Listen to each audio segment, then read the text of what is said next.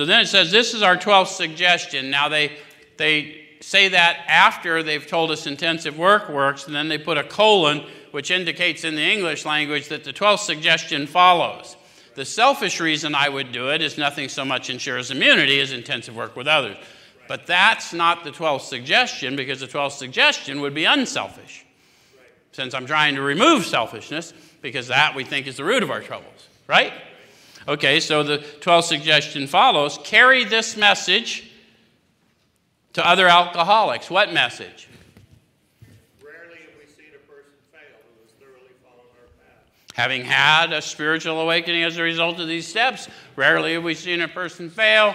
At first, the path's the process, and ultimately, the path's the power.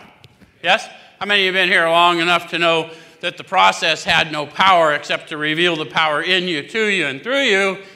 And then you realize that the path they were talking about was indeed the power, because if lack of power was my dilemma, then the only solution to a lack of power dilemma, dilemma is power. Right?